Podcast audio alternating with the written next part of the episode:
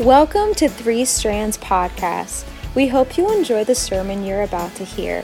At Three Strands, our mission is to create a culture of redemption where people are free to experience the truth and grace of Jesus Christ. Several years ago, a friend of mine uh, and I were going to watch his girlfriend play basketball. She played for Athletes in Action. It was like this Christian basketball organization. And we were going to Marshall University where they were playing, which is in West Virginia. And so we met up in Lexington and we began driving on I 64. And we started telling stories, just catching up about old times and just laughing our heads off, you know, as we were driving along without a care in the world until we both saw it. We looked up and we saw the big green sign as we were driving by that said Waddy Peytona exit. And we looked at each other and was like, did that just say Waddy Peytona exit? It's like, I think it did. Now, if you're familiar with your Kentucky geography, you know that if you get to the Waddy Peytona exit, you're almost to Louisville. And we were supposed to be going to West Virginia. Okay? So we had been going on I 64 West all this time thinking we were going on I 64 East. We thought we were going in the right direction, but turns out uh, we were actually going in the exact opposite direction of where we were intended to go. So, can I just ask you a question this morning? Have you ever done that? Have you ever been there?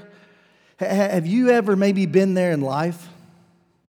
Knowing that God wants you to go in one direction, but yet you turn and you go in the exact opposite direction? Well, that's what the guy that we're going to be talking about these next three weeks did. And today we're beginning this new series called Running in the Wrong Direction, where we're going to study the book of Jonah. And even if you're not a church person or um, you know, you've not been to church in a long time, I'd almost guarantee that you have heard about this guy named Jonah. And historians, they have a difficult time with this story because, after all, I mean, what are the odds of this really happening? I mean, a guy getting swallowed by a whale for three days and nights. I mean, that, that come on.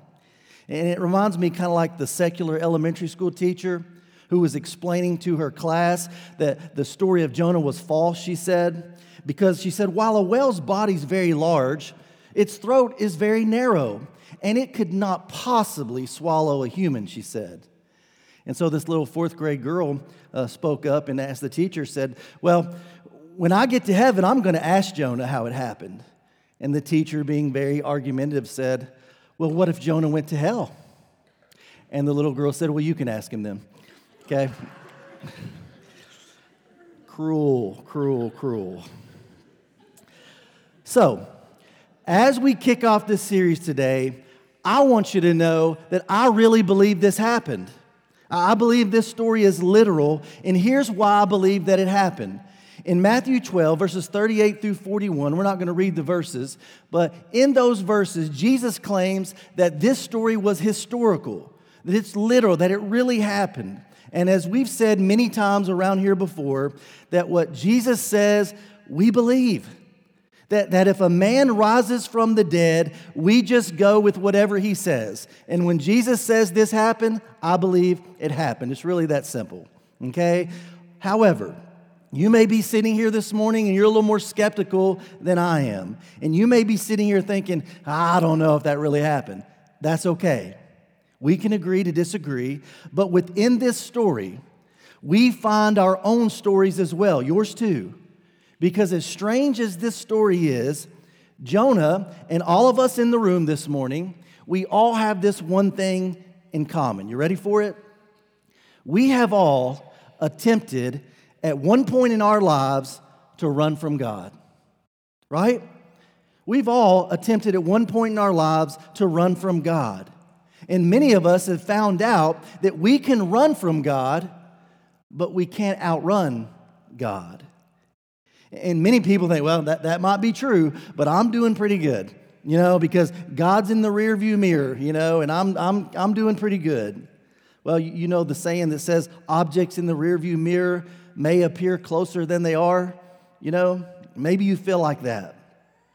Now, listen, we aren't talking about running from God physically, but how many times have you heard stories? Or how many times have you heard a testimony, maybe even your own, that sounds something like this? Well, well, I grew up in church or I grew up in a Christian home and I got into high school or I got into college and I just, I just left God behind. Ever heard a story like that before? And maybe unintentionally, you have turned your back on God because you want to do things your own way. And if so, if that's been part of your story, you are no different than Jonah. Same thing. Maybe your story's not so general, but maybe for you, you are running from God in a specific area of your life. And in most cases of your life, God's very involved, you know, in your life, but you've got the, this one area, this one issue where you think, God, please stay out of that because she's really, really cute. And besides, God, she can become a Christian later. And, and because, God, you know, it's easier for somebody to become a Christian than it is to make them really, really cute. So please, God, just work with me in this one area. Some people get into a marriage and then they realize that they committed too early. And now they've met somebody else and they want out. But they read through the Bible and they see where God says to stay in. And so they just kind of push God aside and they do relationships the way they want to do them. Because after all, isn't it God's will for me to be happy? No, it's not. Okay, let me go and clear that one up. It's God's will for us to be holy. And when we follow Him and seek holiness, many times happiness will follow. Or maybe you're dealing with your finances in a way that doesn't really honor God. And you know down deep that if you were ever to just stop and turn around and just simply ask God how He would like for you to handle your money, you have a feeling deep down in the pit of your stomach, He would say, Not that way. Okay, not the way that you've been handling it. And you don't know for sure, but, but you don't want to know. And so, in this one area of your life, you're running. And the truth is, you know, uh, they, they, say don't go to church because hypocrites. But listen, we're all hypocrites, especially in this area. We're all hypocrites because we all say things like, oh God, please protect me and my family and, and take care of my kids and, and my job and on and on and on. But don't mess with this because in that area, I'm running. God, I know better than you do in this area of my life. And everybody in the room, at one point, at some point in our lives, we've run from God, whether it be something general or a specific area. We all run, and to be honest, we all run for the same reasons. You know, one, one of the unique things that we're going to discover in this series is that we think that our story is unique. We, we think it's different, but our stories are not unique, they're not different. Our story is just like everyone else's. We all run because we think that if we don't run, that we're going to miss out on something good, right? We think we're going to miss out on something good if we don't. It's the same story of Adam and Eve back in the Garden of Eden. And it's our story as well. We don't trust God, and so we run. And we think that we're smarter and we think that we know better than, listen, the God of the universe, the, the King of the world. We think we know better than Him. Listen, I know it sounds crazy, but it's true. Do we not do that? It's true. And if we would just be humble enough to admit it this morning, we know it's true. Many people confuse God with their local church, maybe the, the one that you grew up in and your church experience just wasn't good. It didn't look a lot like Jesus. And, and you just got spiritually beat up, and, and dad got kicked out, and mom couldn't do this or that. And you had this terrible church experience growing up. But you learned in Sunday school that church and God, they kind of went hand in hand. And as you got older, you knew you didn't want to do life with, with these religious church people. And the only thing you knew to, knew to do was to run because unfortunately, nobody ever told you that God and your local church are, are not identical, they're not the same. I mean, we want to look like Jesus, but a lot of churches don't. And at times in your life, over the past decade or so, you've wanted to reconnect with God, but then you thought about your past church experience, and so you didn't. You just didn't. And at times you want to know if there's a purpose for your life and if there's a plan for your life and if it could just all make sense. But then you, you think about that past church experience again and, and those religious people. And in your mind, they've just kind of blended in with everybody else. And so, in order to get out of one environment, you have either accidentally or you've intentionally felt like you had to turn your back on your Heavenly Father as well. And that's sad. Well, can I tell you this morning that, that God's not moved? God's not moved. He, he's still waiting, like he did in the story of the prodigal son, with, with his arms wide open, just waiting for you to come home running. It, it reminds me kind of like that older couple who was driving down the road and they were driving this older model truck with just the one bench seat, you know and the husband was driving, and, and the wife was over there by the passenger side window. And, and as they were driving down the road, they, they passed a younger couple who was also driving an older model truck, one of those bench seats there, and they were going in the opposite direction. And, and the woman was sitting in the middle, and the man had his arm around her, you know? And they passed, and, and the, the first truck, she said, the, the wife said to her husband, Oh, honey, so remember how when we were younger, and we would drive around just like that, all, all snuggled up together, close to each other. And the husband kind of grumpily responded, Well, I ain't moved. and I want you to know this morning that God's not moved. He's still there, just waiting on you to turn around and come running with arms wide open. So listen, today, if you think, as I'm sitting here talking, Somebody called him, somebody emailed him, somebody sent him a text message because he's telling my story. The reason is because it's all of our stories. Your situation is not unique. And the great news is that while we can run from God, we can't outrun God. And that, my friends, is a good thing. Okay? It's a wonderful thing. So as we look at the story of Jonah, I just want to highlight three things that all runners do. And, and I hope some of you today have this aha moment where you go, How did he know? How did he know? Well, because it's in the Bible, and your experience is not unique. Now, it's unique to you because it's the first time you've experienced it, but it's not unique to mankind. Because listen, when a person runs, when a person chooses, decides to run from God, there's three things that always happen. Three things always happen. And if you're a runner today, you are in one of these three stages.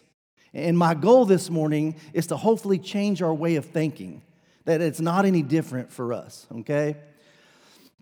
So I was asking Carson last night, someone teach from Jonah 1 in the morning, I want you to read it tonight and send me three life applications, three things that apply to your life from Jonah chapter 1. And I got up this morning and read it. His points are way better than mine. So what I'm about to share with you is not as good. I should have used his, but they were, they were top notch. But let's dive in. Jonah chapter 1, starting in verse 1. It says this The Lord gave this message to Jonah, son of Amittai. Okay, here's what he wants him to do Get up, and I want you to go to the great city of Nineveh, and I want you to announce my judgment against it because I've seen how wicked its people are. But what did Jonah do? He got up and he said, See ya, and went in the opposite direction to get away from the Lord, running in the wrong direction, right? Here, Jonah uh, implies something that we oftentimes forget that God's not doing anything about my situation. Have you ever felt like that? You're in the middle of something and you've prayed and prayed and you just feel like, God ain't doing jack here. I'm going to have to step in and do something because He's not doing anything. That God had just looked down on this nation of Nineveh, He saw its wickedness, and He didn't do squat. But God had put up with it. And God had decided he just about had enough. And before he leveled the place, he decided that he was going to give them one more chance. And listen, in his kindness, I know it doesn't sound kind, but in his kindness, in his mercy, and in his grace, God sends them Jonah to warn them just one more time. All he asked them to do was go preach an eight word sermon. 40 days from now, Nineveh will be overturned. That's all he had to do. And, and so he sends Jonah to kind of tell them they better get their act together as a nation or that he was going to judge them. That's what he was supposed to say. Now, if you have a hard copy of the Bible and you look in the back at the map section, you'll see that Nineveh was about 500 miles to the east of where Jonah was. And so instead of going northeast to Nineveh, he sets off for Tarshish, which is modern day Spain, about 2,500 miles in the opposite direction. So Jonah just didn't say no. He ran 2,500 miles in the opposite direction of where he was supposed to go. And if actions speak louder than words, then Jonah was yelling here, okay? God, I'm, I'm not. I'm not going to do it. Look at the second part of verse 3. It says he, he went down to the port of Joppa where he found a ship leaving for Tarshish. He bought a ticket and went on board, hoping to escape from the Lord by selling to Tarshish. Ever tried to escape from the Lord? Well, here in this verse, we run into the first thing that everybody who runs from God does. You ready for it? People who run from God, inevitably, they run to the strangest most dangerous, self destructive places, don't they? I mean, when we run from God, think about your own life. Don't we run, as you look back at your past, to the strangest, most dangerous, self destructive places? I mean, they run to places that if, if, we, if they were on the outside looking in at somebody else's life, they would say to themselves what we say to Jonah Not a boat. A boat, really? I mean, if you're going to run from God, stay on dry ground for crying out loud, not a boat. Why in the world would you get on a boat? Go somewhere safe. And it reminded me of this old Geico commercial. You, you seen this one? Take, take a look. That's kind of what Jonah did, though. Same thing, right? Let's go on a boat, you know? It's crazy.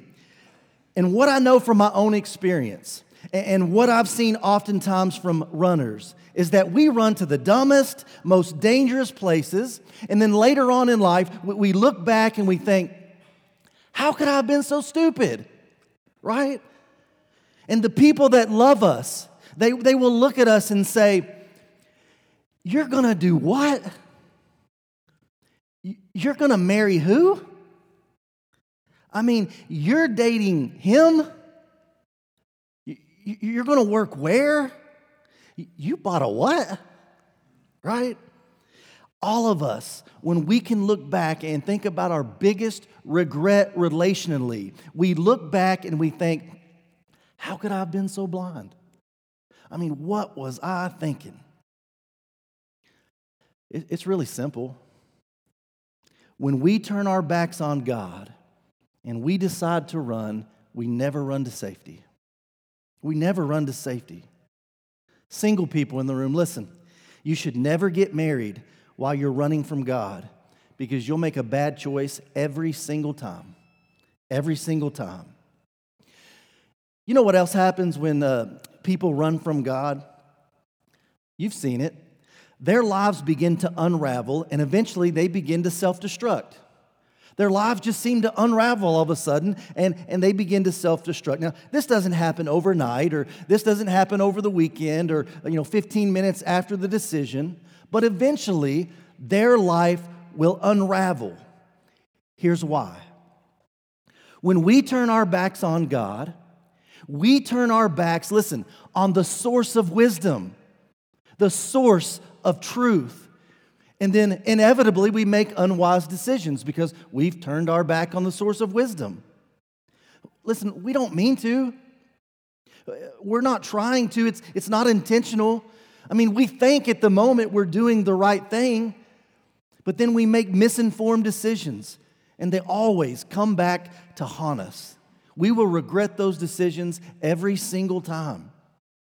And, and you know, I was just thinking last night, I hope our church becomes the finish line for runners. I hope this is it, this place here. That people can come here and they can become an ex runner like many of us were. And even though that they've now created a lot of financial problems for themselves and kid problems and, and marriage problems now, that this would be a place of healing for them. That we could redirect them to, to the source of wisdom, to the source of truth, to the source of unconditional love and acceptance. It, could become our motto, you know, Three Strands Church, a church for ex runners. I love that. And I feel like we are that somewhat. And you know, we'll never find anyone else in this world that can love us unconditionally except for God and you know maybe your mama, I don't know. We all want to be loved unconditionally. We all want to be loved that way and God is the only source. But listen, yet we run from him. And we try to fill our love tanks up in a world that's just not going to fill it. And so many people spend all, uh, all kinds of time and they spend all kinds of money and they spend all kinds of energy trying to squeeze out of people and to squeeze out of relationships something that's just not in there to give. And it's just a byproduct. It's just what happens when we walk away from the source of unconditional love. And so you get married, but something's just not quite right. And in fact, you feel something's very wrong, and it must be his fault. And so you get divorced because he doesn't make you happy, and, and then you get remarried. And it, it was his fault again. And it's always their fault.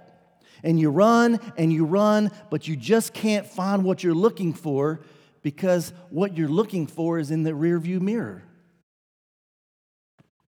And objects in the rearview mirror, okay, they appear closer than they are, right? You feel like God's a million miles away, but He's not.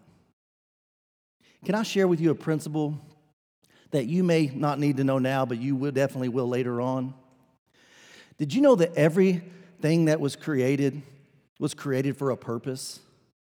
And did you know that the Creator, listen, is the only one who knows the purpose for which something or someone was created? He's the only one who knows that. It doesn't matter how smart we are or how educated we are, we will never find purpose in life apart from our Creator because we're a creation. I mean, what a shame. What a shame it would be to run through your 20s and run through your 30s and run through your 40s and finally realize that what you're looking for is not on the other side of that decade. I mean, you would get this awful sense of, of purposelessness. I want to encourage you this morning don't do it. Don't do it. We will never find purpose, listen, apart from God. We won't. We can run and we can create and we can produce and we can marry and we can try to love, but we will never, ever be able to fill the void inside that, listen, only Jesus can fill. He's the only one. We will always feel empty on the inside without Him. And listen, there's nothing wrong with us. You know, we don't need therapy, we don't need a pill. We just need, listen, to stop running and turn back to God. That's it. And we also need to learn this valuable lesson. You can't run from the one who made your feet. We just can't. We can't run from the one who made our feet. Last take home lesson is this runners always hurt the people who are in close proximity to them. Always.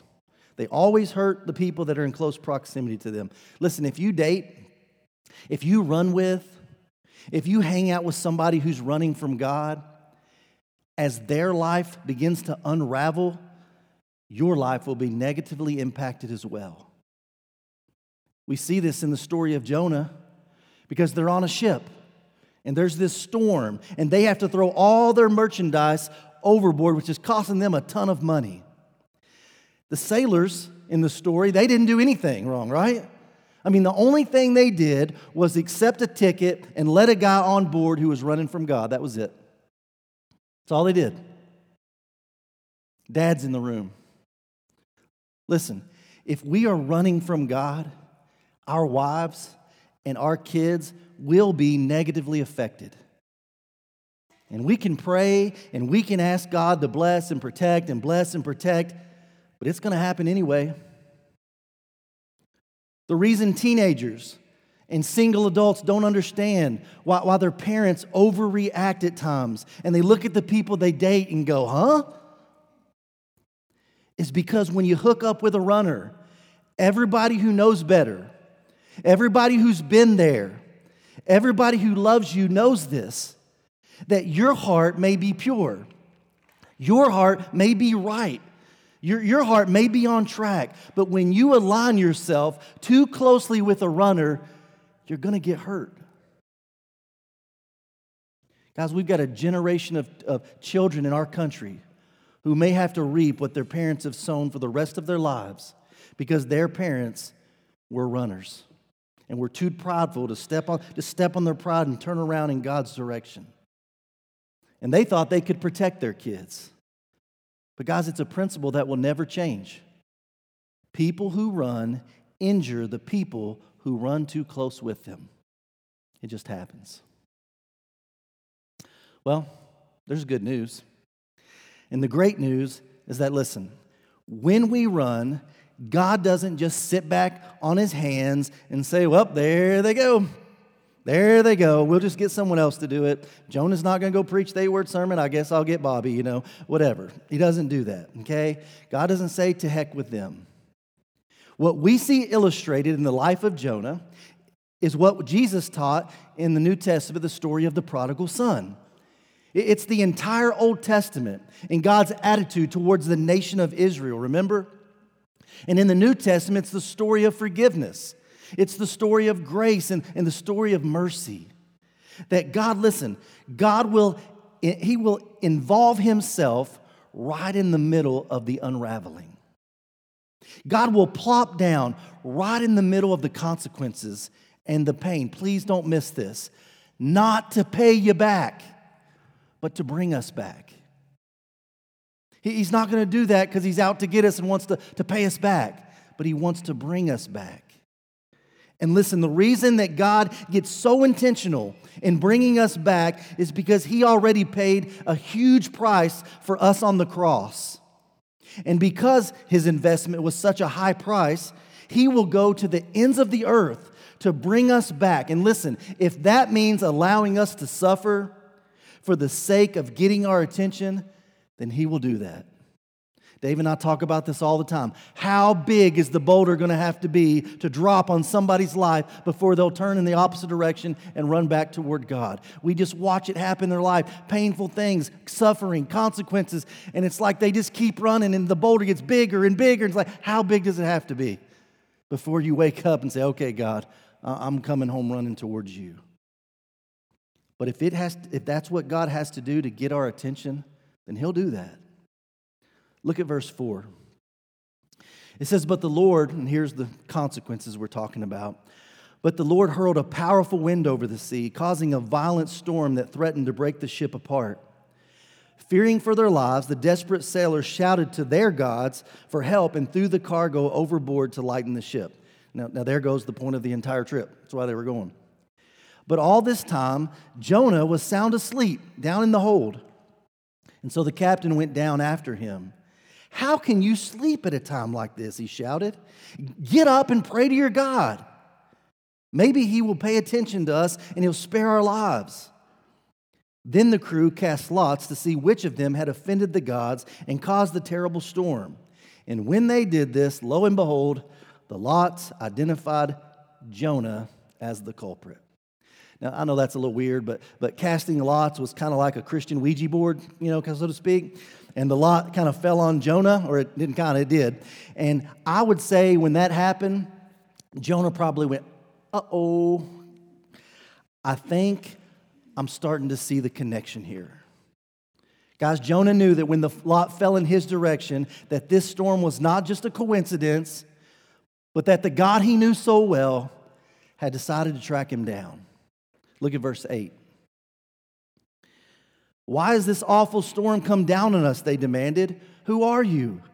What, what's your line of work? What country are you from? What's your nationality?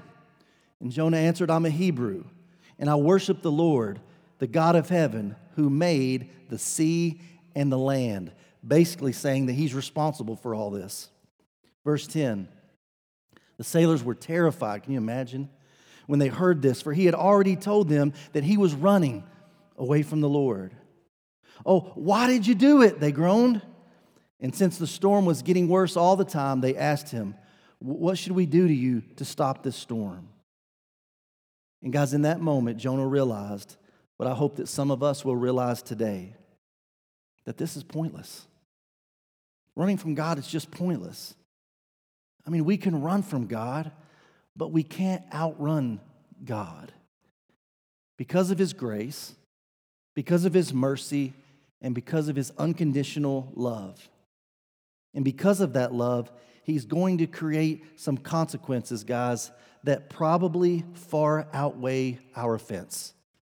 And they're probably going to seem like overkill for the decision that we've made if that's what it's going to take to bring us back to Him. So Jonah finally just throws up his hands and he says in verse 12, Throw me into the sea and it'll become calm again. In other words, he says, I might as well die. I cannot outrun God, and there's no point in all these sailors having to die with me. He says, I know that this terrible storm is all my fault. Look at verse 13. Instead, the sailors rowed even harder to get the ship to the land, but the stormy sea was too violent for them. Just picture this. And they couldn't make it. And then they cried out to the Lord Jonah's God. Now they've become believers all of a sudden. You know, like, what was your God's name again? You call him Lord? Okay, okay, Lord, they pleaded, don't make us die for this man's sin. And don't hold us responsible for his death. Oh Lord, you have sent this storm upon him for your own good reasons. Then the sailors picked Jonah up and they threw him into the raging sea. And what happened? The storm stopped at once. And the sailors were awestruck, wouldn't you be? I would be. They were awestruck by the Lord's what? Great power. And they offered him a sacrifice and they vowed to serve him. And guys, at that point, Jonah learned something about God that we all eventually learn. That when we run from God, listen, he doesn't chase us, but he waits for us. When we run from God, he doesn't chase us, but he waits for us. God knew how this whole thing would unfold. I mean, God wasn't back in Judea going, Anybody seen Jonah? You know, I, he was right here when I left him, and, and I went and I took a little break, and I come back and he's gone. Now, what am I going to do? Nope, he's God. He always has a plan. Look at verse 17. Here's the plan. Now, the Lord had arranged for a great fish to swallow Jonah. And Jonah, can you imagine this? Was inside the fish for three days and three nights. Do you know why God provided the storm?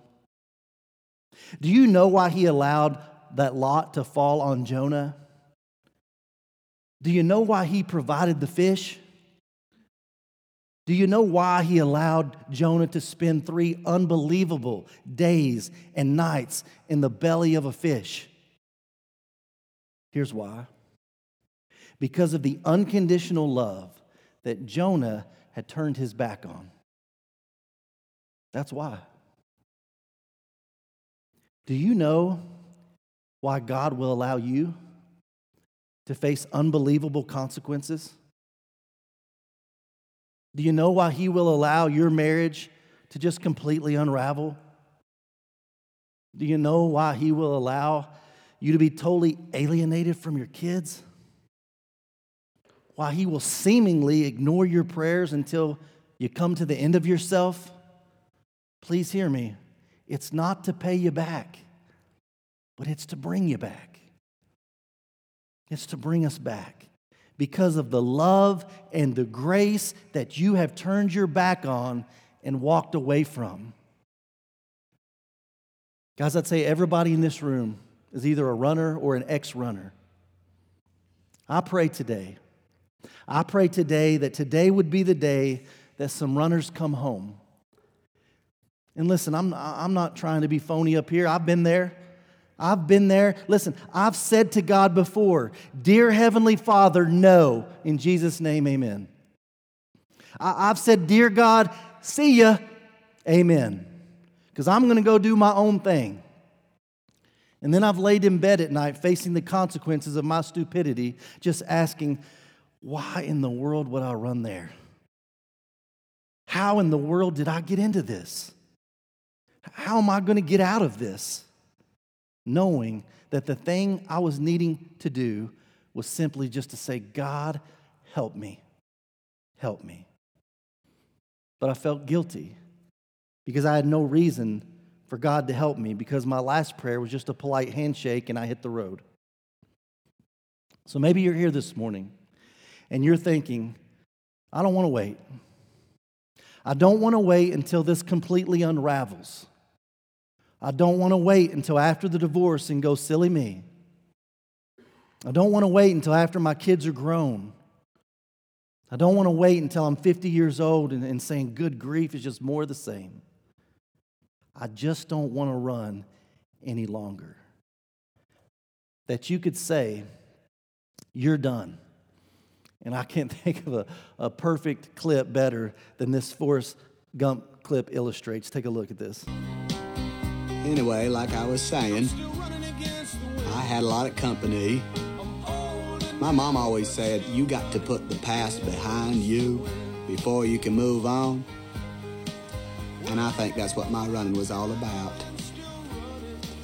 I had run for three years, two months, 14 days, and 16 hours.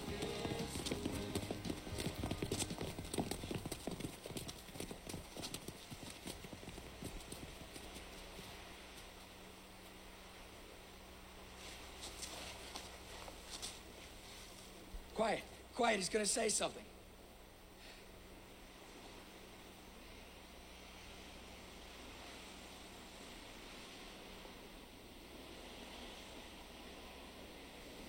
I'm pretty tired. I Think I'll go home now.